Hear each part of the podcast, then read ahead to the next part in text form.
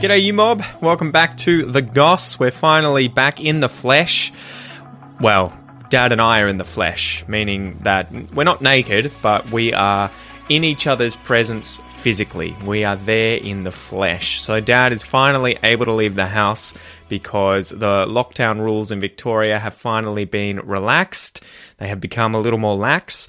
And Dad came over this week and recorded a long 1.5 hour episode of The Goss with me, catching up on a bunch of stories that have been going down in Australia in the meantime. So in today's episode, we talk about why Australian internet is so damn horrible. We talk about human exploration of the Arctic and Antarctic regions of the world and how humans traveling to Mars eventually, when that happens, might drive them crazy.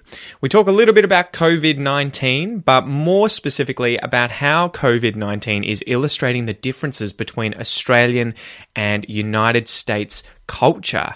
And then we talk about luxury Wagyu beef and someone who paid almost $100,000 for a few embryos. And lastly, we chat about brumbies in Australia, which are now able to be culled in order to conserve the Victorian and New South Wales wilderness. So with that aside, guys, kick the kookaburra and let's get into the episode.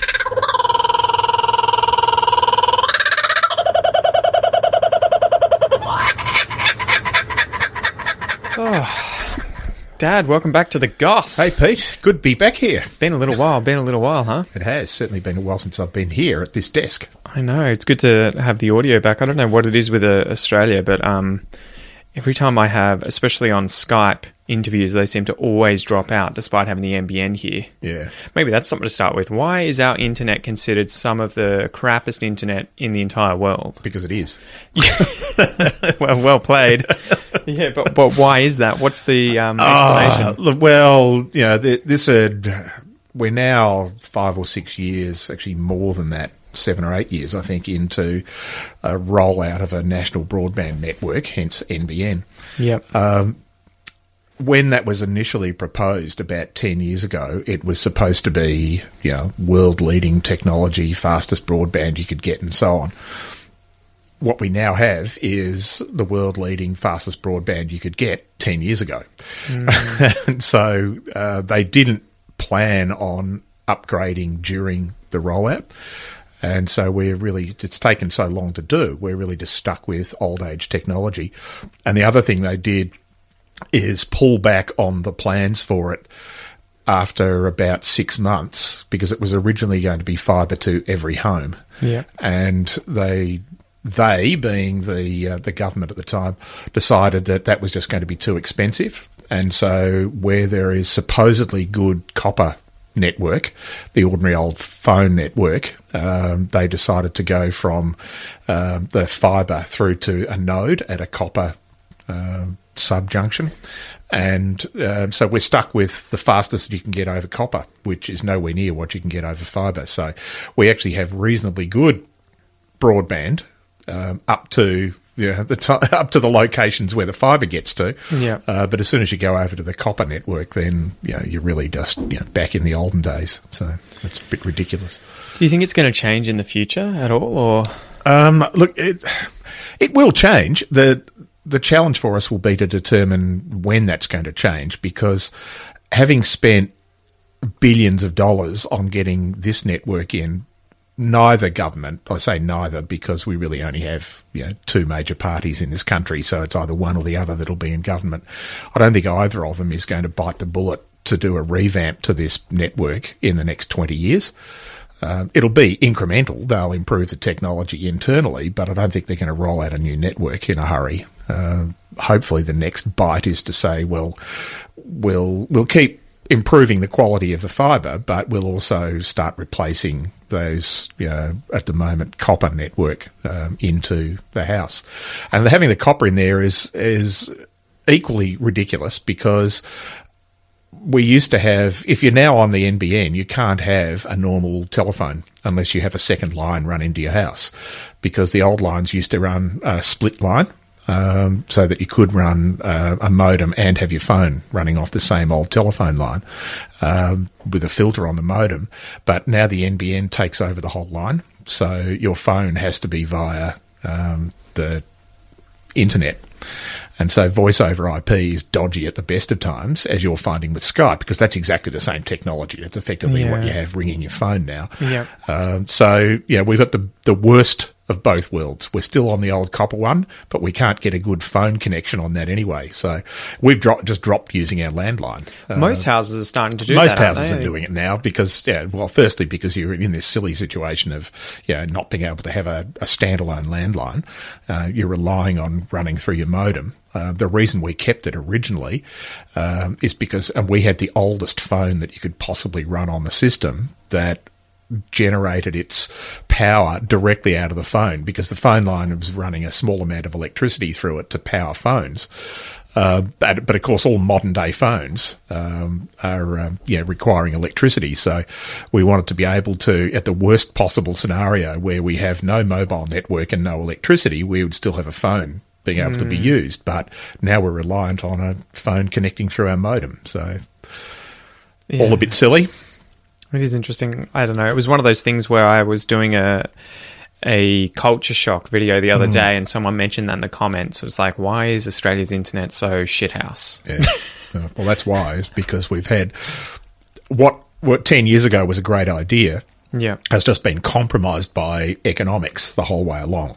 Governments have continued to say, oh, we can't afford it. We can't afford it. And so the original plan just got diluted. So what about news-wise this week? Anything interesting come up on your radar? Hey, I'm allowed to be here. Yeah, well, the changes came through, was it last night at midnight? Yeah, well, 11:59 last night. So, so we've had a slight reduction in the lockdown. It's been such a headache in terms of understanding the rules, because every state is different based on their, which makes sense. It's a better way of managing the whole country because it's a finer scale system of management as opposed to just a broad scale, hammer for all nails. But at the same time, they keep broadcasting on the news the different rules for every different state and territory. And so it gets really confusing at the end of the day when you've seen every single state's rules. And you're like, holy crap, am I allowed to leave the house with two people or one person? Or am I allowed to have my parents over? Yes, but only if they're babysitting or like... I know. It's a bit bizarre. But they have just relinquished... it's just, reduced the lockdown criteria now so that we're allowed to have... you're allowed to have up to 5 visitors in your household. They've reopened outdoor sporting venues for recreational sport, not for competitive sport, but you can now go out and play golf or have a hit of tennis or kick a football around or throw a basketball or a netball around or go fishing, those sort of things, which are social recreational sport. Which is good because at least people can now get out and do something other than just walking around. So. Yeah, well, that was sort of, I think I understood the expression cabin fever a lot more towards the end. I mean, and it's not as severe as it would be in Canada where that expression comes from people being stuck in a cabin for months at a time because of winter. Yes. But the very fact that you can't really leave the house to go and do anything aside from the... main bare essentials, shopping, work, and in my case, I've been locked myself down to the point where I actually didn't leave the property for a month. How did that feel? Cabin fever. Was it shocking? Was that something because you don't really shocking think about because it. you sort of, unfortunately, it's one of those. It's like the frog in the boiling water, which is a myth. Yes, of course it is. But by the time you're dead, you don't notice. And it's one of those. The first few days, it was just I would have days where I didn't leave the house anyway. Yeah, but the moment that someone tells you then all of a sudden I didn't, and then didn't, and then didn't, and eventually it's, I'll just go up to, I can't go up to the shops, or I can't go to the post office box, I can't go for a walk around the block, I can't take the dog out, all of those sort of things. So it is funny. I was watching a documentary series recently with Kel called Mars, and it's an interesting documentary series where it's kind of a... I've forgotten the mesh of words, but like a docu-series or whatever it's called, where it's kind of like a dramatic series. It's a dramatised documentary and a hypothetical documentary. Well, so they're interviewing people like Elon Musk and, people from NASA at the same time as showing these crazy scenes, these film scenes of people acting out what it would have been like or what it will be like in the future to go from Earth to Mars. But a big thing that they were talking about in the most recent episode was the fact that most people who have been experimented on so far, because they've run experiments now where I think the Americans have run an experiment where they locked people up for 150, 200 days in a mock Mars mission. And the Russians did it for 500 days. And I think out of the Russian one, at least, 5 of the 7 people were not psychologically sound by the end of it. Yeah. Because the biggest problem with missions like that is not that you have lots of people together. It's that you have small numbers of people together in an enclosed space for a very long time. And you can't get away. Yeah, and so they were talking about it's like the Big Brother experiment. Exactly, and that's what I said to Kel. Yeah. I was like, this is why they put Big Brother together. They, lock everyone in a house and put cameras on them. And intend to drive them mad. Exactly, because you want to see what's going to happen. But I had never thought about that, in that sending people to Mars, a big part of it, a big thing that they're going to have to overcome is how do we keep everyone sane when there's a limited number of people. They can't leave. They can't go outside. You can't come back home. You can't necessarily just call your friends and family when you want to. That's going to be delayed by, I assume, hours, maybe days. The message is going back and forth. So, all of these, they were talking about all of the physical restraints and the, the monetary aspects of things and all the resources they would need. But then they didn't get to until recently just how much you're going to have to psychologically prepare people and really try and pick the right people for the job because, if they go crazy, they put everyone at jeopardy. Yeah, well, there's a pseudo-experiment on that in the case of Antarctic researchers. Yeah, well, they brought that up, exactly. Because Antarctic researchers do go through a lot of psychological screening and training in order to cope with the sort of meta-isolation, but the complete reverse of isolation, and that's the challenge, is that you're isolated from the rest of the world, but you're stuck with a group of people you can't get away from. Yeah. And so... When you must have to have a pretty good maturity, right? Especially for resolving problems, because you can't just have a grudge and walk away and ignore the person, which is, they were saying, a big way of us dealing with our issues. If you and I have an argument, I can go home and get out of your face. And even if we don't resolve it, we get away from one another. But if you're stuck in somewhere like Antarctica or much worse, Mars, there's no... you can just avoid this person. Yes, I'll go and sit in my room for 3 months. Yeah. Exactly. You're all working together. But the interesting thing they brought up was the Shackleton mission. Yes. And I think he wasn't Australian. He was British, right? He was British, yeah. But he had a carpenter who went nuts, apparently, was psychologically unsound. And so when he left his crew, and I think Shackleton was the one who was that he had to walk like 800 miles or something crazy in order to get to help. He had to take that carpenter with him because he knew if he left him with his men, it'd cause all sorts of trouble and they'd probably die because this guy's a nut job. Yeah, Shackleton's a really interesting story. It's one of the great leadership stories in that this is somebody who when you read what that expedition went through of having their ship stranded in the Antarctic, being iced in over winter, and... Effectively, the ice destroyed the ship, so they knew they were never going to get out. What were they aiming to do? Why were they? They were trying to get to the South Pole. Yep.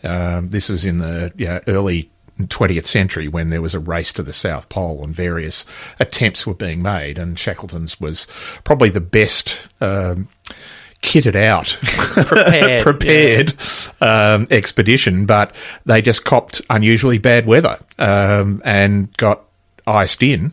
And then the ship was destroyed with the ice. And to mention it, the ship was a sailing ship. Yeah. This is the turn of the 19th century, 20th century. Well, they can't use... I think it probably had small diesel motors as well, but it was primarily a sailing ship because you couldn't use at that time a large steamer because of the temperature would have been really hard, and you couldn't carry enough fuel back in those days. So... So, sailing ship got stranded and they just survived on the ice for months. Well, they lived in the ship for a while, right? They did. They lived in it. And it capsized and then got crushed and sank. And so, they lived on the ice for overwintered effectively there. And once winter had gone, they decided, well, we're not going to get out on the ship. The only way we can get out is in the lifeboats. And they took 2 lifeboats out to South Georgia island, and then they had to leave half the crew there on one of the islands before they got to South Georgia, and that's when Shackleton took a smaller part of the crew onto the shore of the south coast of South Georgia, and then they had to walk across the island, and this is a mountain. This island is a mountain in the sea, and they had to walk across glaciers to get to the other side where they knew there was a whaling station. They did, to get help, and he didn't lose a person. I think that's one of the most astonishing things about it, right? Yeah. Is that as you say, his leadership was so good that not a single person died on that mission. Yeah. But I think the opposite happened with Mawson, right? Yeah, which is the Australian guy who went to the Antarctic and tried to do the same thing. He and his partner, I can't remember his partner's name, unfortunately. He's the one who died. Yeah, Mawson survived. Yeah, Mawson survived, but they weren't the only ones at the station at the time, but they went out on a long, multi-day trek, doing some form of geological research out there, and they had a couple of accidents and ran out of food. Were they with dogs as well? They had dogs, a dog sled? And, yeah, they were. And in the end, the dogs were dying. Yeah. And they were eating the dogs, but his partner ate only the liver, and he died of vitamin A poisoning. Yeah, because they had no idea, right? Because they had no idea. And the liver would have been the easiest part to eat. Liver's the easiest, but you can eat it raw. Yeah. And so... they were, Mawson survived, but his partner didn't, died of vitamin A poisoning. So yeah, there's some crazy exploration stories. Yeah. But back to the news. So back to the news, yes. No interesting news except for the COVID stuff. Not much, no. It's interesting to see it winding down in several countries but winding up in others, and I think there's sort of three extremes. There's Australia, which is kind of locked down and done really well for itself, although we have been, very locked down, and who knows what kind of effect it's going to have on the economy and how long, probably for the rest of our lives, we'll be paying off the debt. But, hopefully it was worth it. Then you have places like America where they've done they've locked down more or less, but it's gone out. They did it too late and it's gone out of hand, right? Yeah. And now you've got a whole lot of people in America protesting to try and have the lockdown stopped, right? Yeah, I know. So don't get me started. That's a really interesting thing, though. I mean, we've had the same here. We had some minor protests, 50 guys with 3 teeth amongst the crowd, right? Exactly. All complaining about the lockdown in Melbourne. But mostly they were complaining about, if you looked at the list of things they were complaining about, it was everything from, anti-vaccination through to, 5G network causing coronavirus, and they were just a bunch of wackos. Not that the people who are protesting in America aren't a bunch of wackos, but they're not quite in the conspiracy theorist category that some of the Australians were. It underlines the sort of difference in Australia versus American culture to some degree too, right? Because we kind of suck it and see. We deal with it and we're like, all right, these are the restrictions. We're just going to take it. In America, they seem to be much more at a state level independent and want to do their own thing. And then at the person level, there's that aspect of freedom. Personal freedom. No one's telling me what to do. I'll have my guns. Yeah, I'm going to do what I want. Lockdown. Pff. So it is interesting to see how that's manifesting. Yeah. Yeah, it is. And look, that whole personal freedom thing, and we've talked about this in a couple of other episodes of the differences between Australia and the United States and other, modern Western countries. But, I think that personal freedom thing is just so inbuilt into the psyche of many people in America that it's really hard to break down. And it's almost, to me, it's just completely selfish. It's one of those things where you look at it and go, there are some times where you just have to bite the bullet and put up with things that are not exactly how you would want it to be for the greater good of humanity. And ultimately for your own good as well, because you're just one of those humans that are, in our society. And so this ability of, personal choice and freedom to do what you like. And then the carrying weapons one is the same thing. Like, where you've got people who are carrying assault weapons around in a protest, if that happened in Australia, they would just be shot. Yeah. There would be no question. The police wouldn't even think about it. And well, but to cage that, the police would be thinking, how the hell did this guy get this weapon? Well, yeah, exactly. But it's not even legal. They can't even buy him here. And that's the point. But if you can, and that's the difference, is that you simply can't carry weapons in the street in Australia. Yeah. It's illegal. Yeah. Whereas in many states in the United States, you can have a permit. Right? No, exactly. I can't just walk around with a knife in my hand, even if I'm a chef going to work. Even if you put your pocket knife in a little wallet on your side that you might have walking around on a farm, you can't do that in the street. So, yeah, it's a different mentality. Yeah. And it's something that, we've obviously grown up in a country where that's just completely unusual. And, you just sit there and look at it and go, these are just like aliens. It's just not the same. Well, it's the cultural aspect of society like that, because you think Americans are Australians. Our cultures aren't that much different from one another. 95% and the same. Genetically, we're probably not that much different either. I mean, we have a different sort of history in terms of they had slavery. We didn't have slavery the same way. We were much more convict-based, but ultimately you would think our cultures are pretty similar. But the very fact that they had... It's so funny that they had that... Their constitution, right, was written, and it was written, from what I understand, beautifully. You know, that they had these rules set out at the time. It made a lot of contextual sense. Exactly. And yet, at the time, they had no idea what was to come, and the Founding Fathers have... inadvertently set their culture up to be something that's very hard to adjust or change. Well, it is, and that's the same with any... I mean, their constitution is effectively the same as ours in... Not in what it contains, but in its structure, in that in order to change the constitution, you have to have an amendment go through both houses, and in the case of the United States, the third tier of the government, which is the president, and it has to go to a referendum and have a majority of the people in a majority of the states agree with it. Now, that is really hard to do. Yeah. And so it's very difficult to get those sort of amendments through. When some of those initial amendments were made to the original Constitution, because the original Constitution had nothing to do with, nothing about free speech, nothing about religion, nothing about the right to bear arms. They're all initial amendments in their Constitution. To pause you there, it's so funny that they're always, the Second Amendment, even I know that as an Australian, has to do with the right to bear arms in America, right? It always blows my mind that Americans, you will see, will quote the fact that it was an amendment... Yeah. That allowed them to do this, that cannot be amended. Yes. They will say, you can't change it. And it's like, it was an amendment to the original thing. And not only that, but I've had, we have plenty of American relatives and I have plenty of American friends. And I've had discussions which have turned into arguments with several of them around the fact that they simply don't understand their own...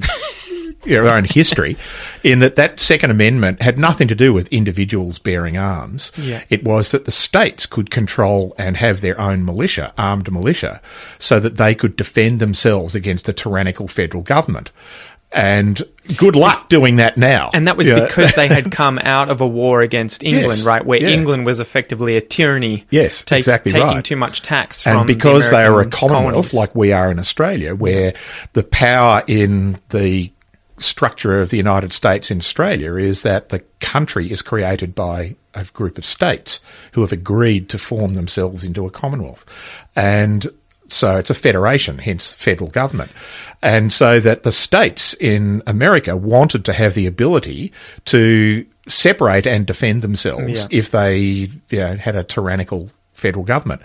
It had nothing to do with the right for individuals to bear arms. Of course, if you're going to have a militia back in the 18th century, you needed the ability for individuals to have their own arms because states didn't have their own garrisons and their own arms supplies. So individuals had to be able to carry arms, and that's how it actually came about. But, the purpose of it really was to be able to overthrow the government. Well, good luck with trying to overthrow the American military. What are you going to do? Get a few, AR-20s together and you take on the might of the world's biggest military. And biggest ever. Good luck, guys. I don't think it's the biggest. I think China probably has the biggest military, but certainly the most powerful in terms of technology and money going into it. But yes. All right. Strange. So, I got one here. Luxury Wagyu beef producer Mayura Station pays world record price $92,000 for 4 embryos. 4 embryos. So, the embryos were sired by a bull and heifer which is a female cow, a heifer, whose genetics can be traced back to the original 5 full-blood Wagyu beef exported to Australia from Japan. Yeah. What do you think Wagyu means? I know what it is, but I don't know what the word means in Japanese. I had no idea either. No. I was like, it's the beef, right? Yeah. It just means it's Japanese beef. It is, but apparently. it's a particular style of... it's about creating steak. Mm-hmm. It's a particular style of steak where it's very fatty. It's got this marbled view of it so that it's got little... effectively patches of pure fat in it, which makes it very tasty and easy to cook. But it's extremely expensive because it's rare. Yeah. So obviously he'd better be hoping that one of them is a male. Well, yeah, so the South Australia Wagyu beef operation... G'day, mate. That was the first half of this episode of The Goss. If you would like to continue watching or continue listening to this episode, make sure that you sign up for the premium podcast or academy memberships at aussieenglish.com.au, where you will get full access to these entire episodes of this series and much, much more. You can go check that out using the links below or just go to aussieenglish.com.au. Once again, thank you so much for joining me, mate, and I will see you next time. Peace.